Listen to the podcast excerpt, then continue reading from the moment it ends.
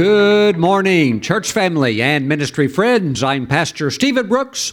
Welcome today to our online internet around the world church service, and I'm so glad that you are here today. Praise God.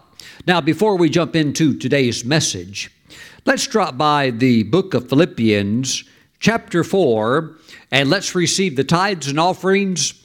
We're going to bring them into the storehouse of God. And the Holy Spirit is going to work with you so that your giving to the Lord smells very, very good. Praise the Lord. Take a look at this. Verse 15 is quite an astonishing statement. Now you Philippians know also that in the beginning of the gospel, when I departed from Macedonia, no church shared with me concerning giving and receiving, but you only. That's incredible. You could actually say that Paul was saying no church shared or got involved with giving and receiving, but you only. So Paul taught the church in Philippi about giving, and he also taught them about the laws of seed time and harvest, that there also is the place of receiving. And having heard that and having had the maturity to receive that, they were partners with the ministry of the Apostle Paul. Think about that privilege where Paul shared the gospel with them, and they basically said, we want to support the work that you're doing, and we want to be your ministry partners. Woo! Praise God. Amen. Now, verse 16. For even in Thessalonica, you sent aid once and again for my necessities. Not that I seek the gift, but I seek the fruit that abounds to your account. And that's fruit abounding not just to some type of heavenly account, but also to their earthly account, because it's down here on the earth where we need it. You know, you just about can't survive on the earth without money. You have to have money to buy food, to pay for either your living place, and even if you have your place paid off, there's still maintenance. So there is the ongoing need for money. And God understands that, and He wants us to have more than enough. Verse 18, indeed, I have all and abound. I am full, having received from Epaphroditus the things sent from you, a sweet-smelling aroma, an acceptable sacrifice, well-pleasing to God. So they're giving the gift that they gave to Epaphroditus to take to Paul. That gift, in the eyes of God, was a sweet-smelling aroma. The New American Standard Bible calls it a fragrant aroma, an acceptable sacrifice pleasing to God. I do believe it's very much possible to give an offering that doesn't smell right in the holy nostrils of God. I believe that there are some offerings that God could smell, and God thinks, well, you know, I'm glad you're giving, but that's not a pleasing or soothing aroma. Now, there were conditions in the Old Testament about the giving of offerings, and they had to meet certain conditions. And if they met those conditions, many times we would read over and over in the order of the tabernacle and temple worship with sacrifices, that when it was done right, it would be a soothing aroma in the nostrils of God. Praise the Lord. You know, I don't think that if you had a need, let's say you had a need for shoes, I don't think you would feel too good if somebody supplied that need, but the supply was they gave you an old pair of shoes. Now, it's better than walking around barefoot, especially if it's real hot and the pavement's like 120 degrees. You know, that's better than walking barefoot, or better than stepping on a cactus or a thorn. But at the same time, who has ever gotten really excited about receiving somebody else's old pair of wore-out shoes? They don't even smell good. Well, while many of us have the spiritual sense not to give a gift like that, I have actually had some of those types of gifts given to me. You know, I was at the Goodwill store sometime back dropping off some items, and they're nice items. It's just that, you know, I've kind of taken them through the life cycle, so to speak, but they're still nice, very nice clothing, say like ties or things like along that line or shirts. And so I take them to the Goodwill because they can take them and put them on their racks and sell them at a discounted price. So that keeps their ministry, Goodwill ministry, moving forward. And it also gives those who are having some hard times the ability to buy clothes at a greatly reduced price. But you know what they told me at the Goodwill? They told me that 90% of everything, that's everything, clothes, maybe, you know, like an appliance or, you know, a couch or a piece of furniture, 90% of everything that comes in goes straight to those dumpsters right over there. They said, because it's not worth giving to other people. They said, we cannot take junk and somebody else's wore out stuff and expect somebody else to want to have it. They're not going to do it. Praise the Lord.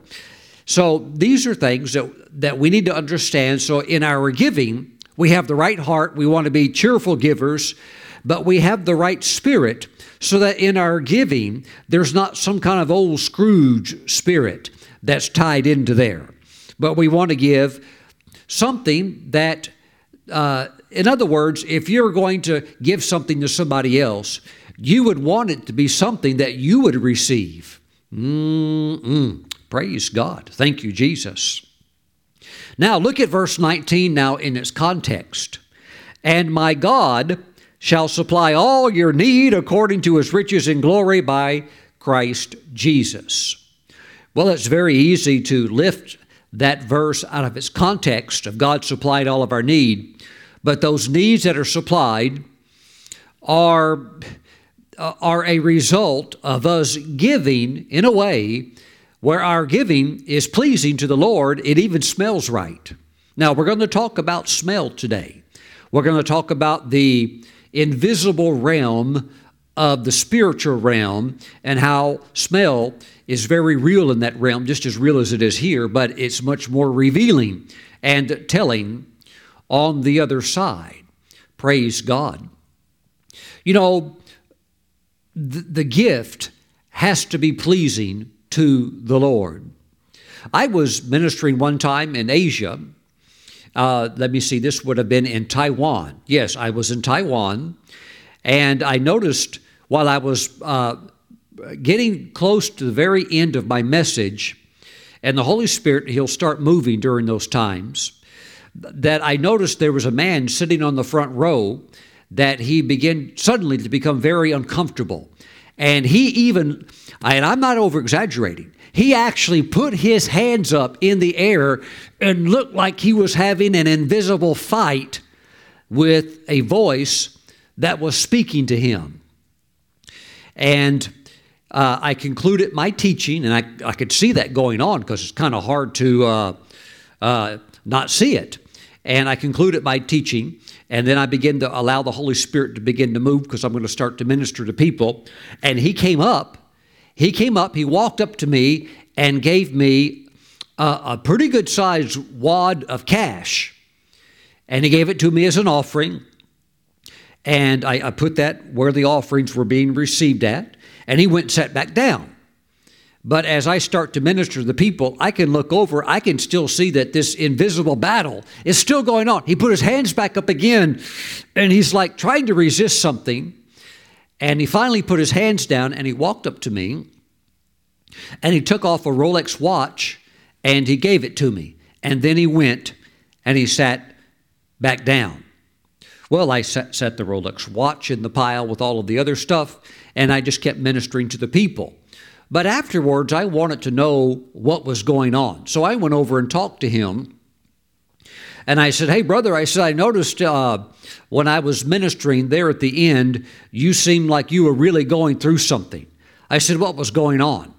He said, well, I was sitting there, Pastor Steven, and he said, the Holy Spirit spoke to me. And he said, take off your Rolex watch and give it to Stephen Brooks. And I didn't want to do that. And he said, I was actually resisting. I was like, no, God, I don't want to do that. By the way, please, I need to let some of you know this. He collected Rolex watches the way a young teenage boy might collect stamps. You ever seen kids, they like to collect stamps, and they collect a stamp that costs 75 cents, and they're all excited. They've enlarged their stamp collection. He collected Rolex watches the way some people collect stamps. He had a plethora of Rolex watches. I won't tell you how many. His daughter actually told me how many he has, but it's just like off the charts. So back to my story. So what had happened is the Holy Spirit said, give your Rolex watch to Stephen Brooks. And so he walked up and gave me a bunch of cash. And he went and sat back down. When he sat back down, he told me the Holy Spirit spoke to him again and said, I did not tell you to give him cash. I told you to give him your Rolex. How would you like to give a big wad of cash away and there's absolutely no blessing from God in it? Isn't that wild? God didn't receive that. That's not what God told him to do. Look, listen very carefully to what I'm about to say. God cannot bless disobedience. Mm-mm. God tells you to do something, do that. You don't have to do more. He's not asking you to do more. All he's asking you to do is do exactly what he said. Mm-mm. So when the Holy Spirit told him that, he got up, took off the watch, gave it to me. Isn't that amazing? Praise the Lord. It has to smell right. There is a smell on offerings in the spirit realm. Their attitude emits a fragrance, an attitude of obedience, of love, an attitude of like, okay, God, I'll do it. Maybe you're asking for my everything, or maybe you're asking for the one thing that I really treasure or value, or whatever it might be. But there are fragrances that are emitted in the realm of the Holy Spirit. Now, listen again. Indeed, I have all and abound. I am full. Now, he's full because of an offering that the Philippian church took up for Paul. I am full, having received from Epaphroditus the thing sent from you, a sweet-smelling aroma, a sweet-smelling fragrance, an acceptable sacrifice, well-pleasing to God. Now watch. If it smells right, you get verse 19. Woo! Praise the Lord. Did you catch that? If it smells right, your God shall supply all your need according to his riches and glory by Christ Jesus. Mm-mm. Praise the Lord. The Lord said the tithe belongs to him.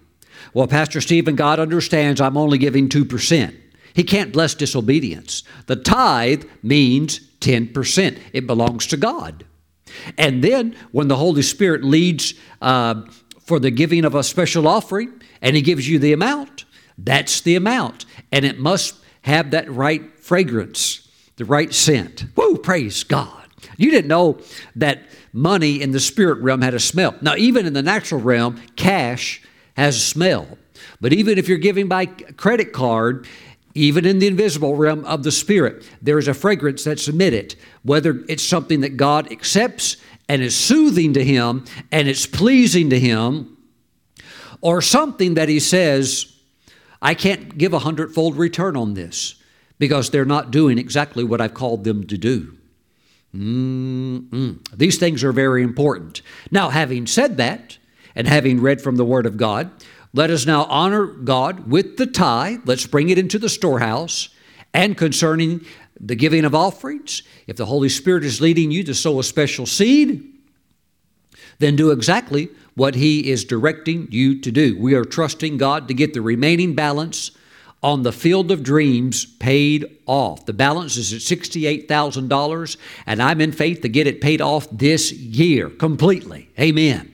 So should the Lord be speaking to your heart to do something beyond your tithe, to sow a special seed, All you have to do is obey.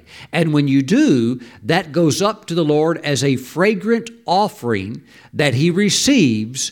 And when you do that, you begin to know that God is the God that supplies all your need according to His riches in glory by Christ Jesus. So verse 19 begins to come alive. It's not just something that we can quote because we've been in the church for maybe several decades and we've picked that up, that verse up, but it actually becomes something that is a living reality in our lives. Amen. Woo, praise God. Amen. Just do what the Lord is telling you to do. Praise the Lord. Now, for those of you that prefer to mail in your tithes and offerings, please send them to Stephen Brooks International, P.O. Box 717, Moravian Falls, North Carolina, the zip code 28654. Now, if you prefer to bring your tithes and offerings in online, you can do so literally from anywhere in the world. Okay? So go to the ministry website, StephenBrooks.org. At the top, there's a header, and it says Give Online. You can click that, and it takes you to the giving page. And there's a little thing that says Fund, F-U-N-D. Click that. There's the drop-down menu. You'll see the area for the tithe. You'll even see the area for the field of dreams, the land that we are trusting God to get paid completely off. Amen. Praise God. Because when we build on that property, the new TV studio, there will be no debt on the property at all. Praise God. And I believe we're going to build the facility also debt-free to God's great glory. Amen. Now, let me pray over your giving today. Father, bless your people to be spiritual, to pray about their giving, to pray and ask what you would have them do, and help that spirituality to be on target, And I thank you, Father God. They're going to know you that as the God that supplies all of their need according to your riches in glory by Christ Jesus. Now, Father, we thank you that you are our inexhaustible supply. You can never be tapped out or run out. You have overflow all of the time with endless resources. So I thank you for your people's obedience. Bless them, O God, as they're obeying you right now in Jesus' name. And together we say, Amen. Praise the Lord today. Hallelujah. Glory to God. Thank you for your giving. Now let's go over to the book of James. And let me share a scripture with you. This was the first time I ever heard the supernatural voice of an angelic being. Praise God. I want to take you there. James chapter 4. But first, let's pray. Heavenly Father, as we're jumping into your holy word, we ask that your word would have free access into our hearts. Thank you, Father God. Let your word come across today, clearly illuminated by the anointing of your Holy Spirit. I thank you, Father God. Let the spiritual gifts begin to open up in the lives of your people. I thank you that they will be very, very fruitful in their walk with you. In Jesus' name we pray. And we all agree and say, Amen. Woo, praise God. Again, we are in the book of James, chapter 4. And look at verse 8. Draw near to God, and He will draw near to you. Now, this is the way God works. God, by the Holy Spirit, gives us an inward hunger. Sometimes it is a very real, holy dissatisfaction.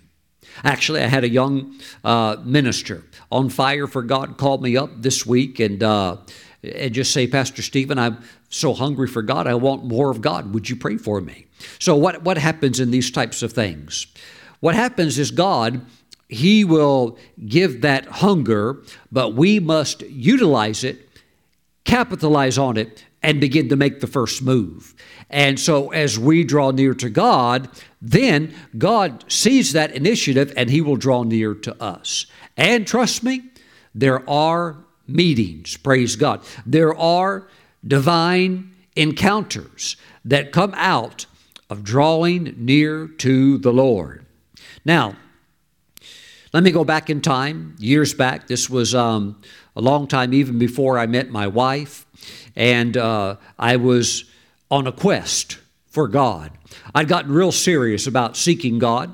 And I decided that I'm going to really start living for the Lord and not playing around, and I'm going to serve God. I had made previous attempts in my life and had made some progress, but I had really decided that I'm going to make a really, really a strong pursuit, and I'm going to stay consistent with it. Well, I began to do just that. And certain things previously in my life when I was a young man that would frustrate me or maybe overcome me, I began to overcome those things by God's grace. And I was flying higher than I ever had before, and I was certainly enjoying my walk with the Lord.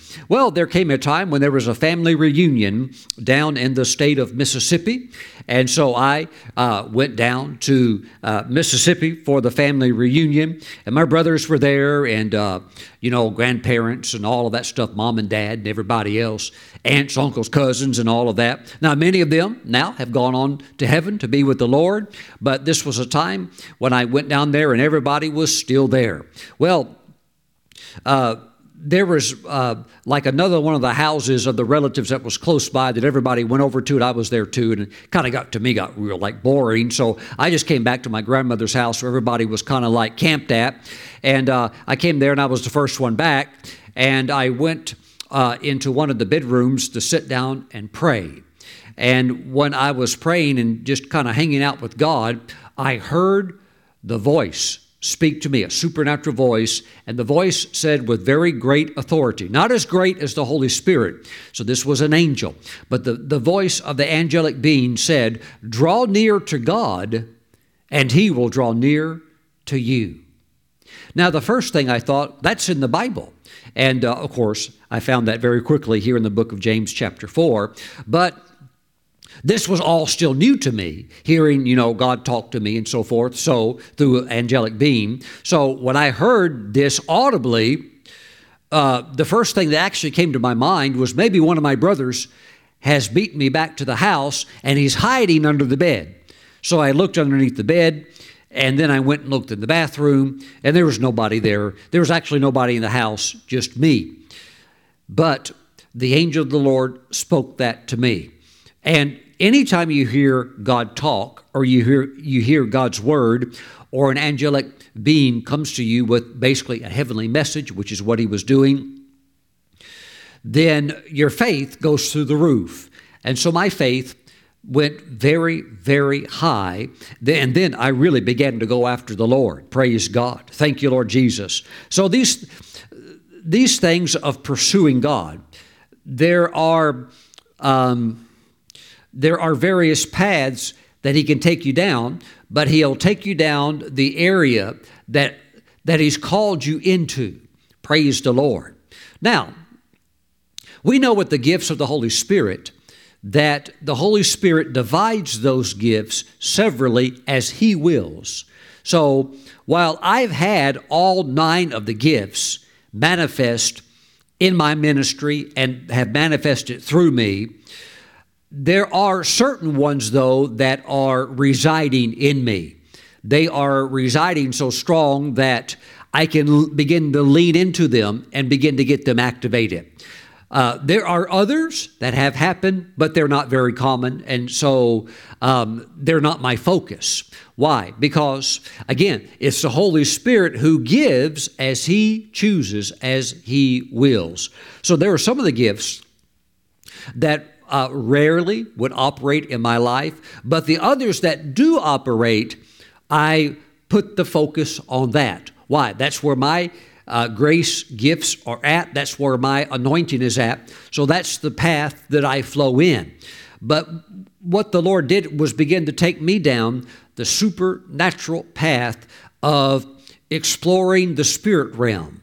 Certain things that he would want me to see, would want me to be aware of. And I have to admit, I'm very, very happy with the gifts that God has given to me and the route that he has pre-mapped out for my life.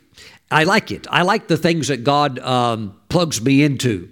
See, Jesus said, if you tried to keep your life, you'll lose it.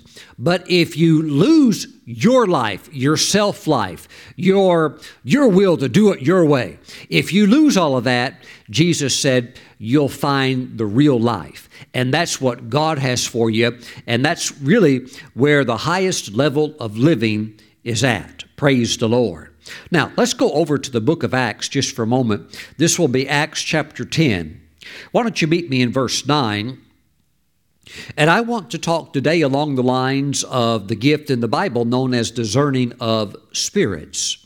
Because what we have done, particularly in the Pentecostal church and in charismatic type circles, is we have limited this beautiful gift into only two areas where actually it can function in at least five. And I would even say there's like a sixth one.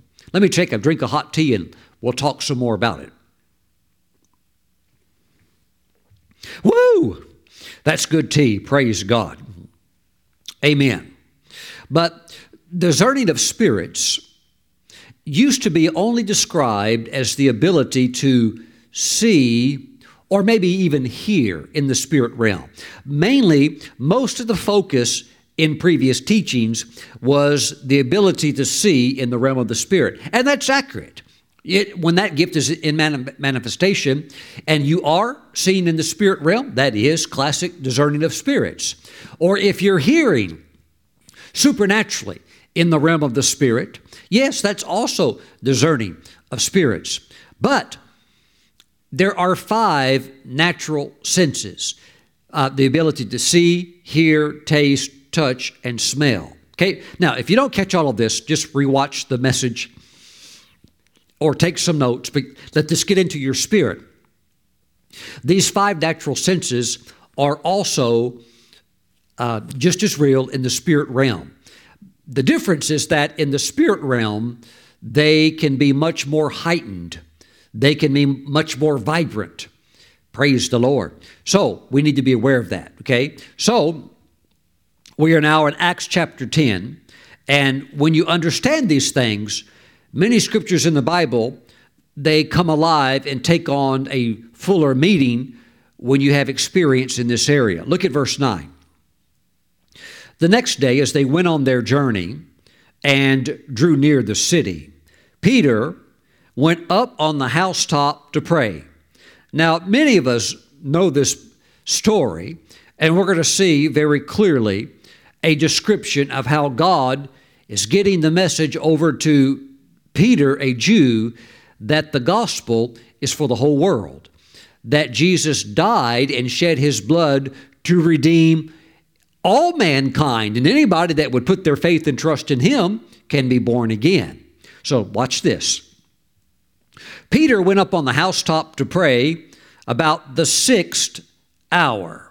Well, praise the Lord. So not too much going on yet at this time of day, because it's it's noontime, but you have a nice breakfast and maybe you're ready for some lunch, but something different happens. Then he became very hungry. That word means intense. Peter was hit with something beyond the normal desire to eat. Then he became very intensely hungry and wanted to eat. But while they made ready, he fell into a trance. There's a lot of supernatural things going on here. We know that a trance is supernatural. A trance is one of the three types of visions. You have a spiritual vision, you have a trance, you have an open vision. Now, he went into a trance. The various times in which God has taken my spirit to heaven, and I've walked around heaven and I've seen things in heaven, he is always, for some reason, for me, he has chosen to do it in a trance. I would fall into a trance, and the next thing I know, I'm in a different realm. I would be in heaven seeing things. But the trance is preceded first by intense hunger to eat that hits him. What is that? Well, first of all, we know that a trance, anytime you have a trance, what gift is in manifestation? Discerning of spirits. But did you ever notice that the intense hunger, that is also the gift of discerning of spirits in manifestation? In other words, it's not like Peter is up there on top of the roof and he thinks, you know, it's been a while since I had breakfast. I need a falafel sandwich. Boy, I could really use some fried fish today. I really do like fish. No, this is something that hits him, that makes him even begin to like, I've got to eat, and I've got to eat right now. That's the Holy Spirit. Get ready. I'm not just teaching this because I couldn't think of anything else to talk about today. Some of you are going to have these things hit you. You need to know what's going on so that you can yield to the Holy Spirit and go with that flow. Let me give you an example. Let me go back 20-something years. This was over 20, maybe like 24, probably like 24, maybe 25 years ago. I, at that time, was living in Southern California, and Kelly and I were married. And one time during the day, I had to go run an errand and do something. So I was in the area of Anaheim, California. I was in a vehicle driving, and I was going down Harbor Boulevard, driving down this, big road, a very busy road. And I'm just minding my own business. It's about 11 o'clock in the morning, and suddenly I got hit with the most intense hunger craving that I've ever yet to this day have ever had in my life. I mean, I got hit with a supernatural hunger so strong I actually began salivating, and I only had one thought: I need to eat, and I need to eat right now. Let's stop just for a moment. The Holy Spirit came on me, discerning the spirits, which is what? The ability to see, hear, taste, or even smell in the spirit realm. I got hit with this taste thing where I got such a craving for food. Yes, I was salivating. What's he doing? What is the Holy Spirit doing? He is setting me up for something, okay? And it's being propelled off this platform of supernatural hunger. What happened to Peter? He goes up on the housetop to pray. Yeah, maybe he had a little hunger. Maybe he wanted a snack, but suddenly he got slammed with supernatural hunger, and the next thing you know, he wanted. I mean, he's craving to eat. Why? He also is getting set up by the Holy Spirit to be propelled into a vision that is going to reveal to him something that, as we would say, would blow your mind, okay? So God's getting you ready for that, and it's based off of hunger. Now, I'm driving down again, not the highway, but Harbor Boulevard, and I got struck with intense hunger so strong that I only had one thought: I got to pull off this freeway, or excuse me, this road, and I got to eat. I've got to eat right now.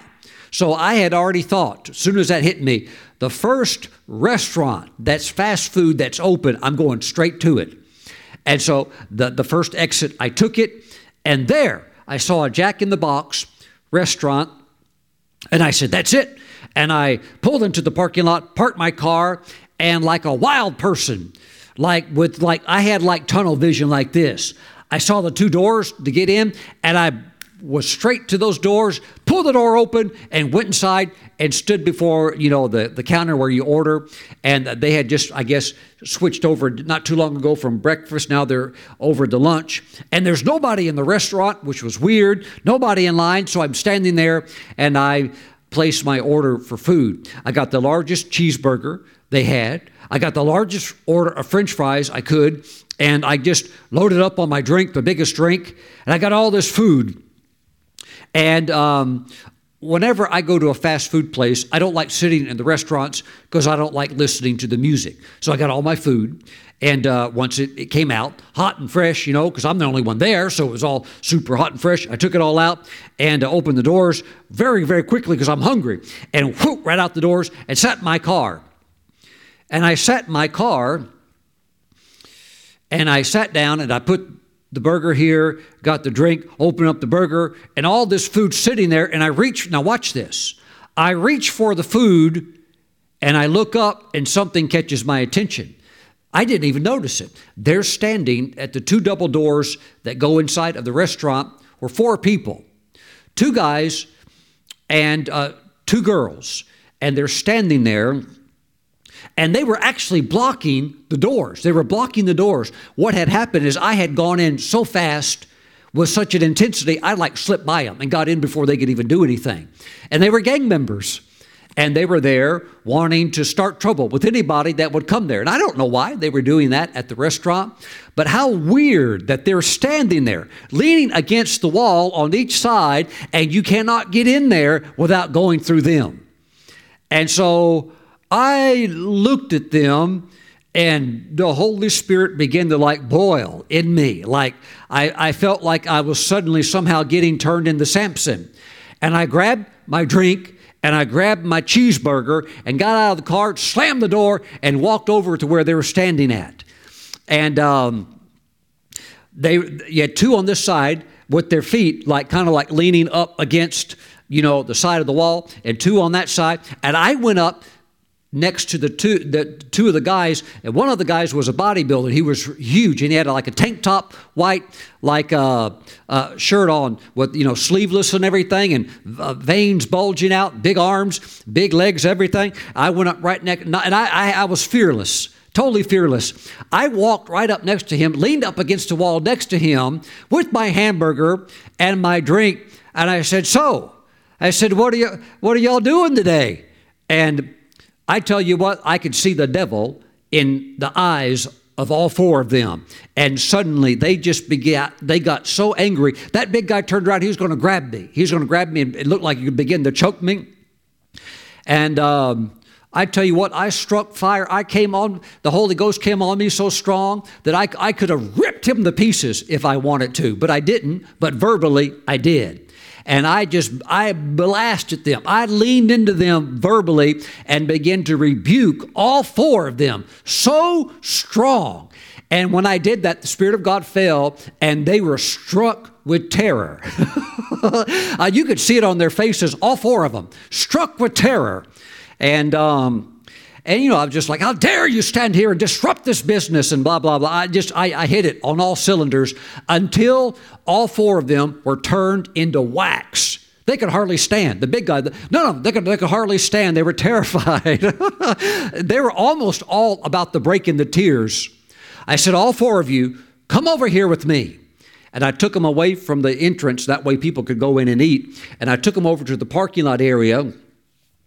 And then the Holy Spirit began to shift on me and began to say, now you've tore them down. See, that's what God told to Jeremiah. I have anointed you to tear down, to pull down, and also to build up.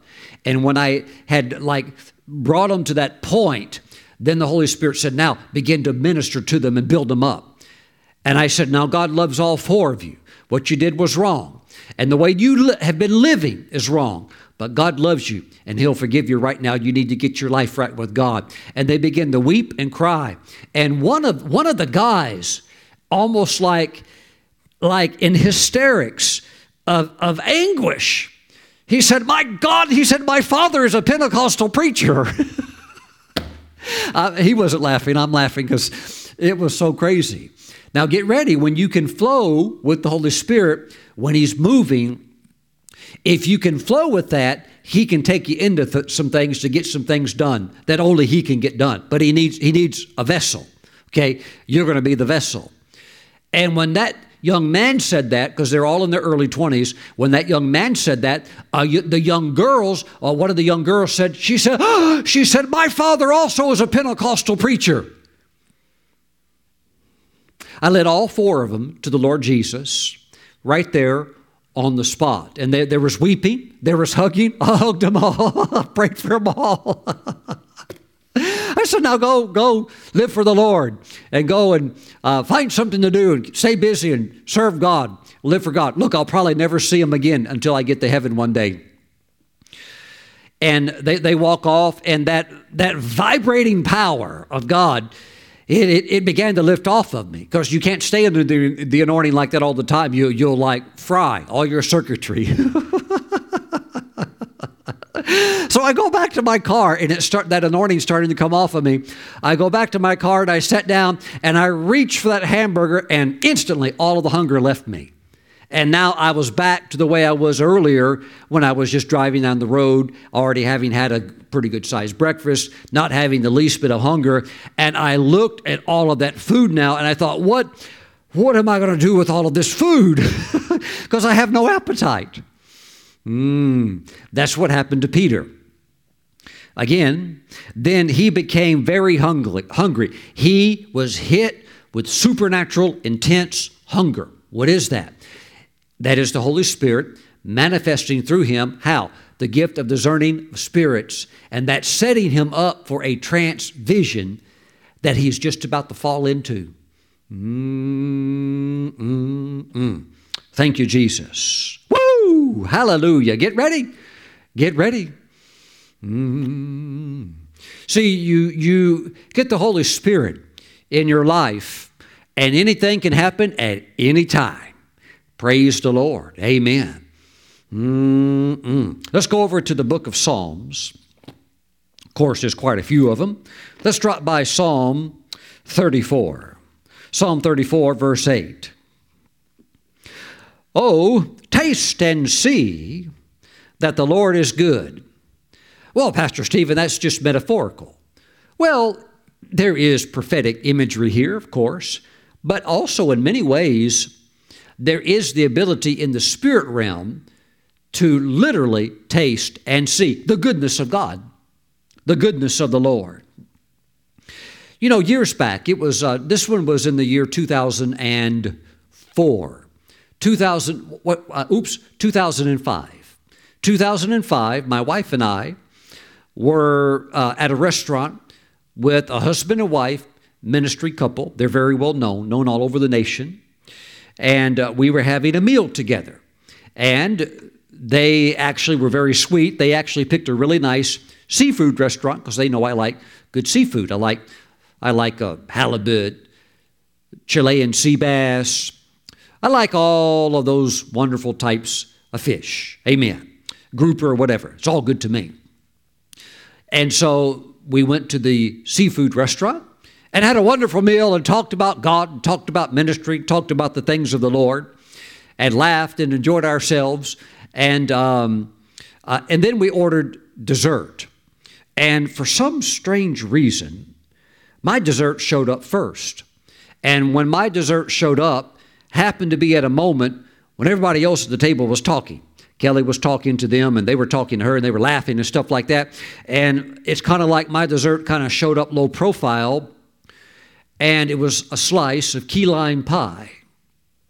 I took one bite of that, and the moment I put it in my mouth, I knew that there was something about this food, that God had touched the food, and I ate the whole thing. And right after I ate the whole thing and swallowed the last bite, they looked at me and said, "Stephen, well, where's your food? Where's your dessert?" I said, "I just ate it." They said, "How did you eat it so quick?" I said, "Well, I don't really know how to explain this, but there is something supernatural on that key lime pie. I have never tasted a dessert like that ever in my life before. It tasted beyond what sugar and key limes and graham cracker crust could ever do. I don't know how to explain it, but that was off the charts." So they laughed, and we had a nice laugh and stuff like that. Now watch this.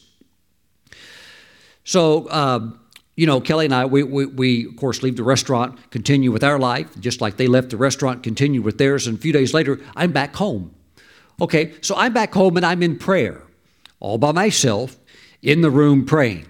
And so I was kneeling down, I was on my knees, and I was in prayer. I'd been in prayer for quite some time. And during prayer, after I'd been in there for quite some time with the Lord in my secret prayer closet, I felt, because my eyes were closed, I felt like something was going on. So I opened my eyes and turned around, and as God is my witness, I turned around, and there, hovering in the air, and I'm seeing this in a vision, there hovering in the air was a slice of key lime pie. My friends, welcome to the spirit realm where things can be quite interesting. There was a slice of key lime pie hovering in the air, and I didn't know what to think about that. So I just turned back around and tried to keep on praying. And I prayed for a few minutes and looked back over there, opened my eyes, looked back over there, and it was still there hovering in the air. I said, "Okay, Lord." I said, "I don't know what to think about this, but," I said, "Lord, there's a slice of key lime pie hovering here. What is this?"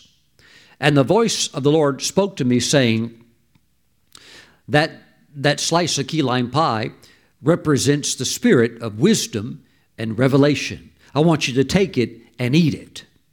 And I took it, reached out and took it and put it into my mouth, and it tasted really good. And I ate it very quickly and swallowed it. Praise God. And that was a time when things began to really open up for me very, very quickly, deeper concerning the seer realm or the prophetic realm. And that happened primarily when I ate that. Now look at Ephesians chapter 1, verse 17.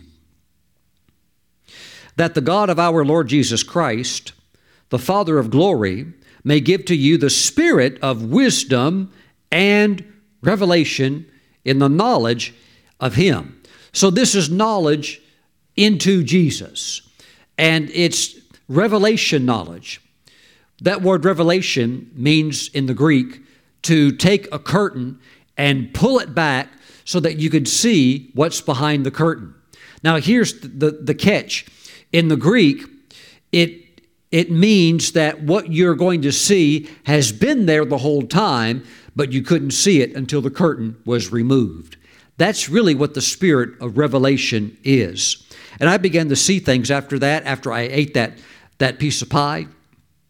I began to see things in the Word of God and began to understand things spiritually like I never had before. And it was like fast-tracking to catch up and to run with the Lord with all of the things that He was sharing with me. You know, there's a pastor that ministers in Africa today that over 20 years ago, he died. He was in a village, and the village was raided by Muslim extremists, and they began to kill all the Christians. And so he got shot. They actually went and hid in a mosque, thinking that would probably be the safest place. And he laid there wounded, and after 4 days, he died. And he went to heaven, and the Lord said, "You're going to go back because I have a ministry for you, but while you're here, I'm going to show you some things." And so he was actually in heaven for 4 days before God sent him back, sent his spirit back into his body, which, by the way, caused quite a pandemonium amongst the others who were also hiding in that place where he was at, where he had died at. When he came back alive, that was a shocker to everybody, and they went running out of there in terror. But it's amazing what God showed him in heaven, because while he was in heaven, he saw many things. And before he came back, there was an angel that came up to him and said, there's something here that the Lord Jesus has given us to give to you. You're supposed to eat this. And it was a piece of chocolate. And it was a chocolate bar. And he said it was about the size of a brick. And he ate that chocolate bar. And today, having eaten that chocolate bar, when he came back to the earth, and even still today, he now has full memory of the entire Bible. He has the entire Bible memorized, not through sitting down and trying to learn verse upon verse. It was downloaded when he ate that chocolate bar. And I've tried to watch a few of his messages, but they're all in French. Praise the Lord. But nevertheless, he's still ministering today. What happened? He received a download when he ate that heavenly food. Praise God. So it could be like Elijah the prophet eating a little cake that's baked by an angel, or it could be something else in a different form. But you have to let the Holy Spirit work with you the way that He works with you, and He knows also what you like. Praise God. Very quickly, this is a very deep subject, and I've only got time to cover it on the surface. Let's go to Isaiah chapter 11, starting in verse 1. Praise the Lord. Now, in the prophet's ministry, these things are much more consistent because it's the equipment that God gives to those that are called into the ministry offices full time, whether it's apostle, prophet, evangelist, pastor, or teacher. God gives them the equipment that they need to stand in their respected ministry office. So in my office of the prophet, this is something that operates consistently with me. But here's the catch. Even if you only have this, let's say, now or then for yourself. You still need to know what's going on, because this is a prophetic language that God speaks, and He speaks through smell. Praise the Lord. You know, the Jewish rabbis taught that of all of your five senses, the ability to see, hear, taste, touch, or smell, they say the one that's the most genuine in discerning truth is smell, because the others can be deceived. Say like vision. You could be out in the desert and you got lost and now you're looking for water, and you could see what looks to be like a pool of water off in the distance, but all it is a mirage. What happened? Your eyes deceived you. They thought they saw something, but that's not actually what you were seeing. Your ears could even be deceived. You thought you heard this, but it wasn't that. It was actually something else. But out of all of your senses, your nose is the one that is consistently right. You could say that your nose knows. It's a very accurate measure of truth. Now, verse 1, there shall come forth a rod from the stem of Jesse, and a branch shall grow out of his roots. The Spirit of the Lord shall rest upon him, the Spirit of wisdom and understanding. So you have the seven spirits of the Lord. The first one, the Spirit of the Lord. Okay. And then you have the Spirit of wisdom and understanding, the Spirit of counsel and might, and the Spirit of knowledge and of the fear of the Lord. So there's your seven spirits of the Lord, represented through the modern day menorah, which is the national symbol of Israel today. Now look at verse 3. His delight is in the fear of the Lord, and he shall not judge by the sight of his eyes, nor decide by the hearing of his ears. Now in the Hebrew, when it says his delight, or in the King James Version, which is also a very interesting translation, it says He will make him of quick understanding. Both of those phrases in the Hebrew mean to breathe in and out through your nose and to discern smell through your nose. What did it do for Jesus? What he could smell by breathing in and out of his nose made him of quick understanding. What he could smell by breathing in and out through his nose, it was a delight. Why? He could pick up and discern truth just by what he could smell. Woo! I tell you, in the spirit realm, you can't hide it. You can't hide the way it really does smell. A lie stinks in the spirit realm. Truth smells like peppermint in the spirit realm. And if you could get in the spirit and smell, you can instantly tell what's true and what's a lie. Praise God. And it says his delight is in the fear of the Lord, that ability to smell supernaturally. Okay. He shall not judge by the sight of his eyes, nor decide by the hearing of his ears. He doesn't need to. He can judge by smell. Now, yes, you're going to use your eyes, and yes, you're going to use your ears, but the nose knows. Praise God. Thank you, Jesus. Glory to God. Matter of fact, the rabbis did teach that whoever this Messiah is going to be, I mean, I've read it. I've read the commentaries in the Talmud and all. Whoever this Messiah, the Mashiach, is going to be, he better be able to judge through smell alone. Wow. And there have been so-called Messiahs that were disqualified because they couldn't do it. And the rabbis would say, well, it's obviously not him. He can't discern through smell. But you better believe Jesus could and still can. And what is that? That is the gift of discerning the spirits upon a person. Upon a person. See, the Spirit of the Lord was upon Jesus. And he can come upon you too. You can start smelling the spirit realm. Hallelujah. Praise God. Thank you, Lord. Pastor Steven, what does it mean that if I'm around maybe a person or somebody and I'm suddenly smelling sulfur, not naturally, but in the spirit, what does it mean? That rotten egg sulfur smell. It means that demons are present. Praise the Lord. What about cigarettes? I was ministering one time, and I would say 80% of the people that were in this church service were all dressed. Men were in three-piece business suits. The ladies were dressed in business attire.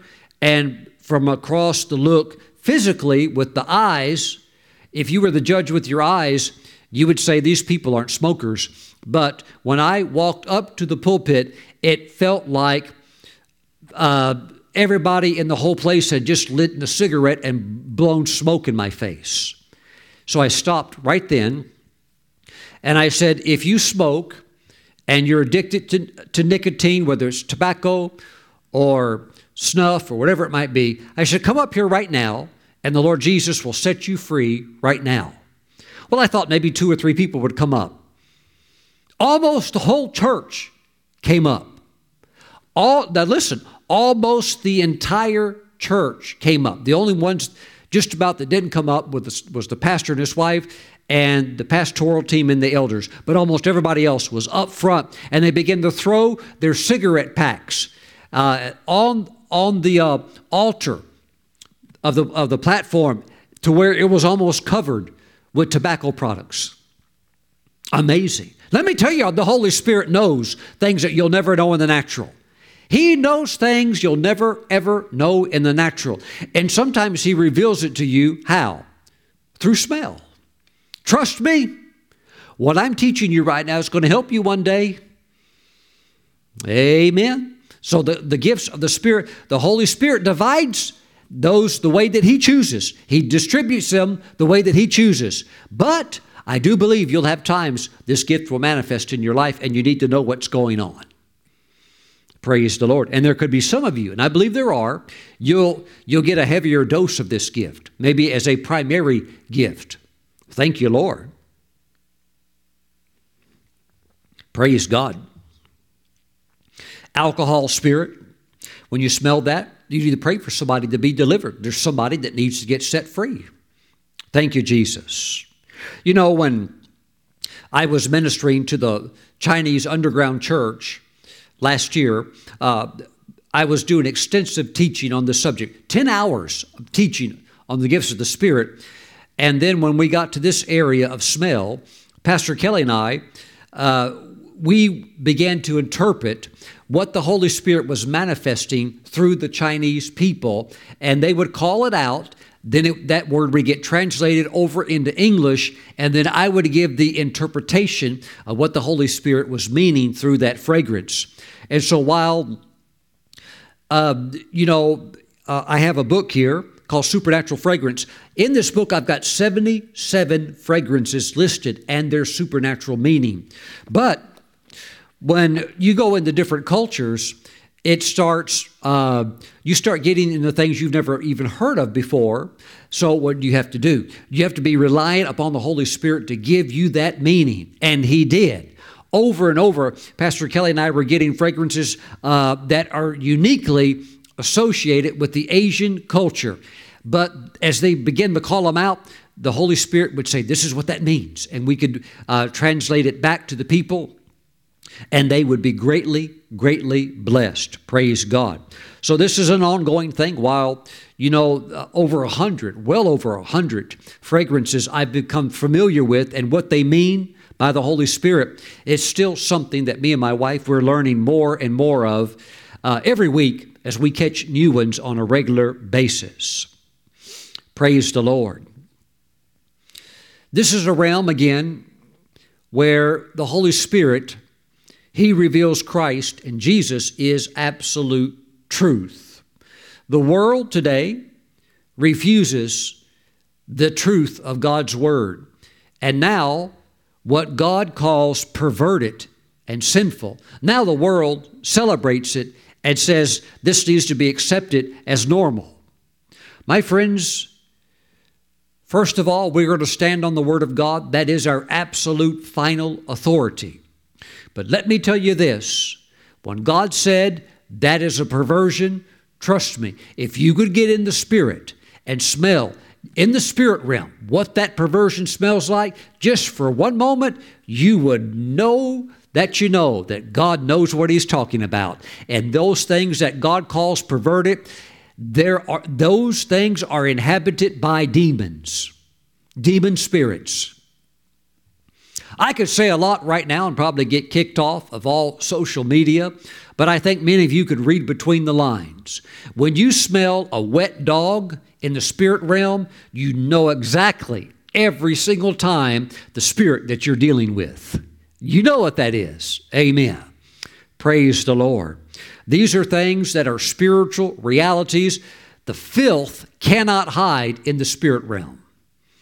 It stinks like absolute filth. Why? Because it's filthy, just like God said it was. These things are, there are demons behind these things that today the world says this is acceptable, we should do this.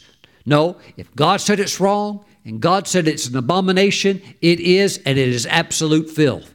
And if you're practicing it, or you're doing it, you need to repent and say, God, forgive me. God, deliver me. God, set me free. And he will. And he will. But you have to call it for what it is. Praise the Lord. Did you know that every body on earth has a spiritual smell? In the body of Christ, there are spiritual smells. Very often, when I'm around ministers, I can pick up their spiritual fragrance. There was one man of God. I hadn't seen him for a little while, and I was sitting next to him. We met in Jerusalem, and I sat down next to him. I said, "Hey, it's good to see you again." And he doesn't wear perfume, or men's cologne. But as we sat there talking, this wave of fragrance is coming off of him. Now, to me, it smelt like there's a natural fragrance called Cool Water, and I can't remember who makes it, but that's very, very close to what he smelt like a cool water, but it's all natural, no alcohol content, but he's not wearing anything. This is all a fragrance of the Holy Spirit that is a unique smell that comes off of him because he's a very holy man. Praise the Lord. Glory to God. Almost all of the great saints, particularly like that you would read about in the Catholic Church, they all emitted a supernatural fragrance. Those that were around Padre Pio, they said that he smelt like violets, but he never ever wore a men's cologne ever. And when I go into meetings, I never ever wear any type of cologne. Why? I don't want anything trying to distract me. But here's the catch with God. Even if you were to douse yourself with a perfume or cologne and the Holy Spirit starts manifesting a supernatural fragrance, it'll override anything in the natural. You can't even pick up anything in the natural even. All you're going to start to get are these spiritual things. But just for my ministry, when I minister, I don't ever wear any type of cologne. Why? I want everything to be very accurate and very sharp.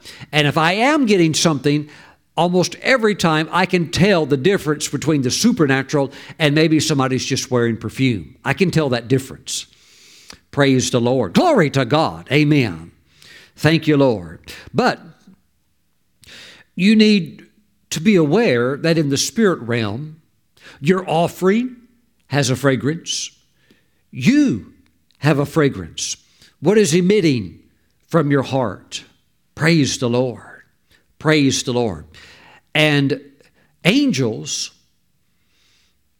I'm having a little fun right now because there's a world-famous perfume called Angel, and it's based off of a note. You know, perfumes have different notes or a scent. It's based primarily off of a chocolate note.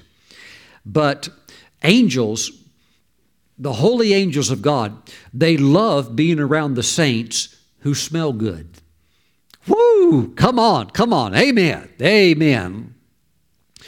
One of the most attractive fragrances to angels are the saints who are thankful for what God has done for them, because that emits in the spirit realm. Even if you never smell it, it's still there.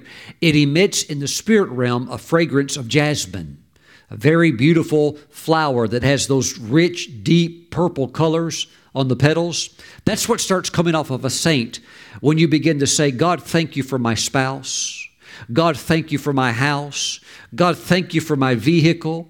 God, thank you for my life. God, thank you, thank you. That starts to create a fragrance in the spirit realm. But grumbling, mumbling, complaining, and murmuring against God, be careful. It attracts flies in the spirit realm. If you do it enough, it will attract evil spirits. Praise the Lord. Pull out of that stuff. Don't let some depression type thing come on you. That's attracting evil. Pull out of that and begin to praise God and bless the Lord. And you set the atmosphere of your home. Praise God. Amen. And pull the angels in. They look, everybody likes the smell of nice things. When you go into a hotel and the hotel smells good, it makes you happy. Look, let me ask you a theological question. If poverty were holy, why does it stink? Now, some people say that poverty is holy. Okay, let's just stop for a moment without even getting into the theology of it and examining all the scriptures on it. If poverty were holy and represented heaven and represented God, then why does it stink? Why does it cause an aversion that makes you want to pull back? How come nobody wants to live in a trash dumpster? Why is it that we actually try to repel bad odor? Because it's not of God. Amen. God wants you blessed with heaven's best. But my friends, praise the Lord and attract the angels into your house and around your life with a heart of praise and thanksgiving to the Lord. Give God your best always. Praise God. Praise God. Thank you, Lord Jesus. Hallelujah. Strive for sainthood. You probably have never heard anybody tell you that, have you? Well, Pastor Steven, only a few can ever reach that. Well, technically, we're all saints. We know that as believers, we are the saints. But there's a lot of so-called saints who are ain'ts. They don't live lives that are pleasing to the Lord. They let anything come into their eye gates. They let anything come into their ear gates. They'll watch any movie. It doesn't matter what it's rated. It's just the next one that comes out. They're there. There's no gate of discernment. There's no blockers. There is no level of consecration. Are they saved? Yes. But even the scripture talks about some that are saved by the skin of their teeth. Don't let that be you. Strive for sainthood, to be a mature believer, and to walk with God. It not only where you're picking up on these things in the spirit realm, but you actually begin to admit the glory of God through scent. Praise the Lord. Hallelujah. Glory, glory. Thank you, Lord Jesus. Praise God. These things can help you. Now, not all of the fragrances or scents that you could pick up but as the Holy Spirit is manifesting, not all are always pleasant or nice. I've talked about, many of you have heard my testimony about the time I was ministering in another country, and a false prophet began to minister. And the moment that person began to talk, the supernatural smell of a skunk who's spraying out his stinky smell, it began to come all over it just began to fill the air that I breathed. What does that mean? It means false prophet, false teacher. And then that person began to manifest supernatural signs, and it was all being done by occult power. I don't know why. There's some countries where the church seems very, very undeveloped. Now, in many ways, the church in Africa is already ahead of the curve in that area because they've had witchcraft and occultism going on for generations back, for millennia back, so they know about that stuff. And if you go to India, yeah, if you want to see it, it's there. Some of the most bizarre and weird stuff you could ever even think of, because there's Hindu temples sometimes on every corner. And if you're looking for the supernatural, it's there by the boatload. But just because it's supernatural doesn't mean it's God. And I have seen false signs and wonders.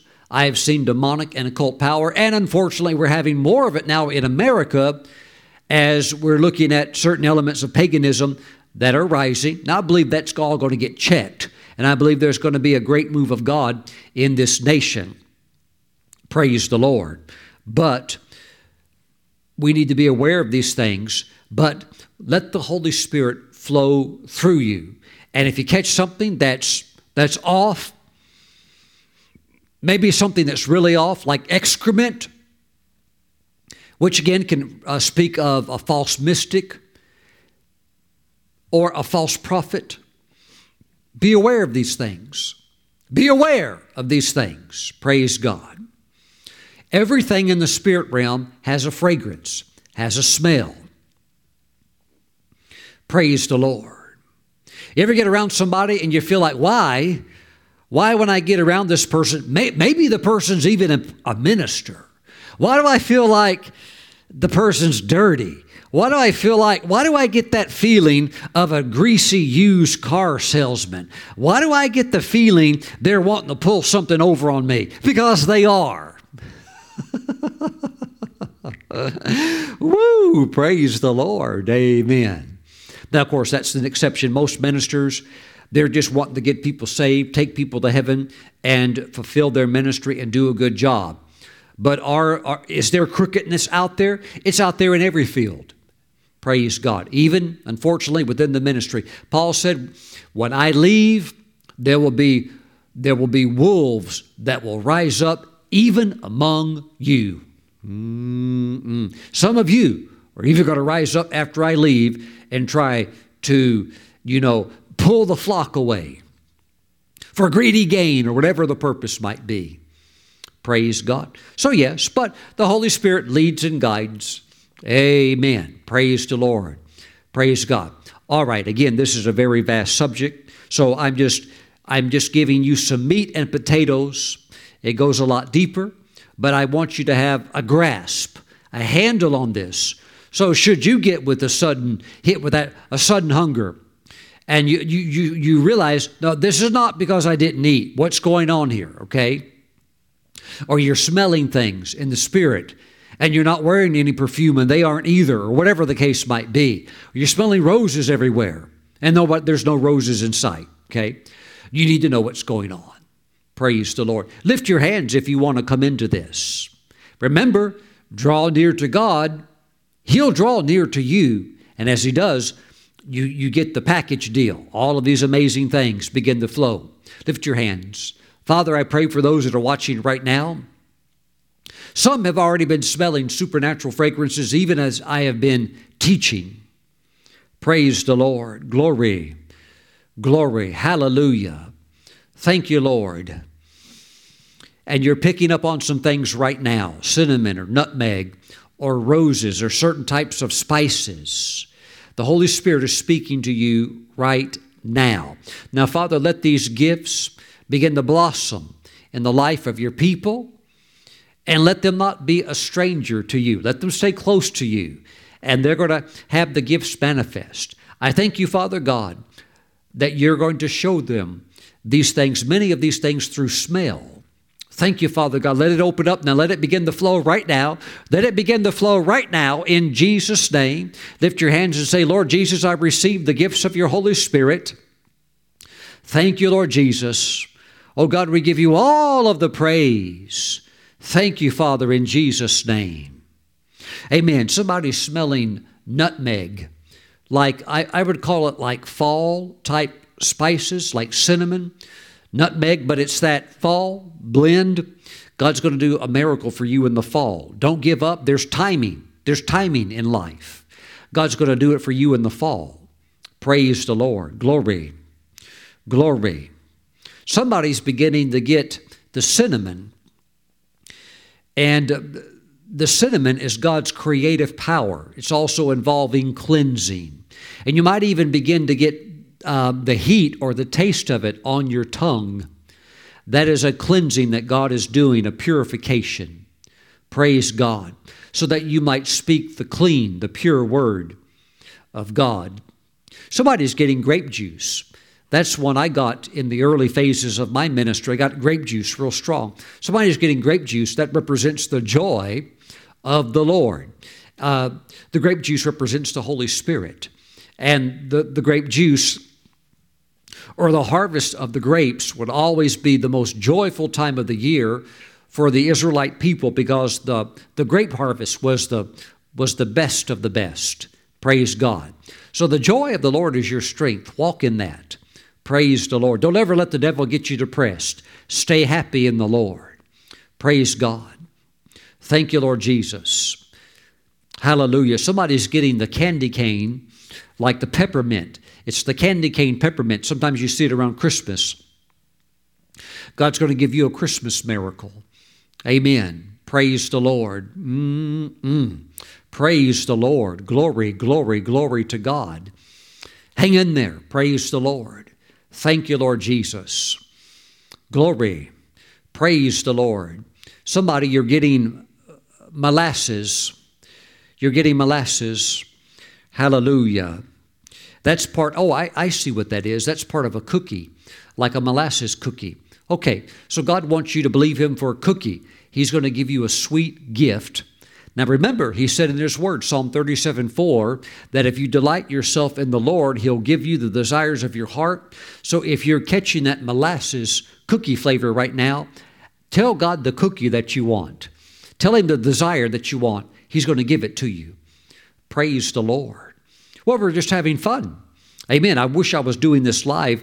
That way you could be either texting or emailing in. Praise God. But nevertheless, go ahead and shoot me your emails. Let me know what you're smelling. Praise the Lord. Thank you, Lord Jesus. Hallelujah. Hallelujah. Glory. Glory to God. You know, sickness and disease has a smell. Kenneth Copeland, the man of God, talked about years back when he worked for Dr. Oral Roberts. Kenneth Copeland was hired to be a pilot, to fly Dr. Roberts around, but his help was needed in the big healing tent. And in his own words, Kenneth Copeland said, I didn't really sign up for that. I signed up to be the pilot, but now he's involved in the tent part of the healing ministry, and he could smell the sickness and the disease, and it almost overwhelmed him, because when you get all those sick people together, because they're wanting to get healed from the healing anointing that Dr. Roberts functioned in. But for the first time, Kenneth Copeland could smell all of that sickness and disease in the spirit realm, and it almost made him sick. He left the tent and said, I'm not having anything to do with this. And the Lord froze him in his tracks. The Lord, he actually couldn't move. The Lord froze him there, said, where are you going? He said, I didn't sign up for this. I'm out, I'm leaving. And the Lord spoke to him and arrested him and talked to him. And calmed him down and let him know, this is part of the ministry. So these are things that you have to be aware of. Many times in prayer lines, I could smell the sickness and disease, sometimes even the demon that would be behind it if it has a spiritual root. Praise God. Well, my friends, again, this is a vast realm. I do want to encourage you, if you don't have it, purchase this book from the website, Supernatural Fragrance, Following the Perfume of His Virtue. Praise God. And let me say this. The best smelling person I've ever smelt, hands down, is Jesus. He's off the charts. Amen. Praise God. He'll take you into what I call ribbon fragrances, where they start to swirl and blend. All of the really high-end perfumes, it's not one ingredient. They're, the designer is maybe taking 20 or even 50 fragrances, and he's blending them, like a chemist, to create this certain smell. So what the Lord does is he'll start blending sometimes. Things can get quite interesting very quickly. Praise God. Oh, glory to God. Jesus is moving. The Holy Spirit is moving right now. So the Holy Spirit's going to take you on an adventure in this area. Keep walking close with the Lord. Praise God. Now, if you're watching today and you've never made Jesus your Lord and Savior, you need to do so right now. You need to pass from death, spiritually death. Now, I know you're alive physically, but you're in a place where you are spiritually dead. And you need to, and death never smells good. There's nothing about death or decay that smells good. So you need to move from spiritual death to spiritual life. And you do that by asking Jesus into your heart and giving your life to God. Okay? I want to pray for you to do that. Now, if you used to be a Christian, but you walked away from God and went back into the sin and the stench of sin, come back right now. Jesus will wash you clean. Okay, so let's all pray together. Say, Lord Jesus, I come to you today and I give my life to you. Jesus, come into my heart. Wash all of my sins away with your precious blood. Wash me clean, Lord Jesus, and write my name in your book of life. Jesus, save me now. Thank you. Step into my life right now and lead me and guide me from this day forward. In your name I pray. Thank you for saving me. Thank you, Jesus. Amen and amen. Praise the Lord. Hallelujah. God has made you clean, hasn't he? It came off of you, didn't it? You've passed from death to life. Glory to God. Yes, you're clean. He's taken all of your sin away. Now serve him. Walk close to him all the days of your life. Now, I would like to invite all believers who are watching to take Holy Communion with us together. As around the world we are receiving communion, grab a piece of unleavened bread or a little cracker, a piece of bread, whatever you have, and grab some grape juice. If you don't have grape juice, use what you've got. Praise the Lord. But stay away from alcohol. Pastor Steven, how much alcohol is too much? Any. Just stay away from alcohol. It's the number one killer. It kills, does people with heart disease and all of these other things. It kills more people than drugs. You know, we hear about the fentanyl crisis and all of this and all of that. It can't touch alcohol. It's still the major, major killer. Stay away from alcohol. Praise God. So get some grape juice or whatever you can find available. Praise God. That's good to drink. Amen. Okay? So let's bless it. Father, we thank you for the bread and the juice. We bless it. We set it apart as being holy. And we thank you that this is now the flesh and the blood of Jesus. Father, we're so thankful that we belong to you, that we're in your family. And as we receive the Lord's body, we thank you for the gifts of your Spirit being active in our lives. Father, we thank you that we won't all have the same gifts. There's 9 of them. Your Spirit distributes them as he chooses. But we do receive what he has for us. We thank you for the gift of discerning of spirits. In Jesus' name we pray. Amen and amen. Let's partake of the Lord's body together.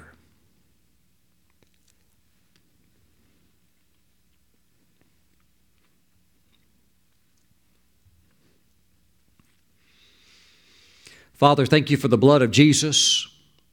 We receive it now, his mighty cleansing power, his protection over our lives.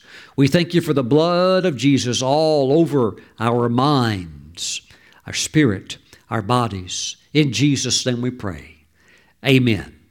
Let's receive together.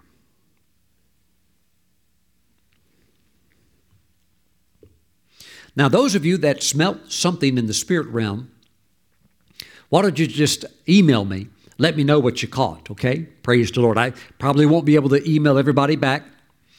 I'll try to do a few, but remember, a whole bunch usually come in. But if you were smelling something in the spirit realm, I'd love to know that. Praise God, because I know many of you were. Praise the Lord. Now, if you didn't, that's okay.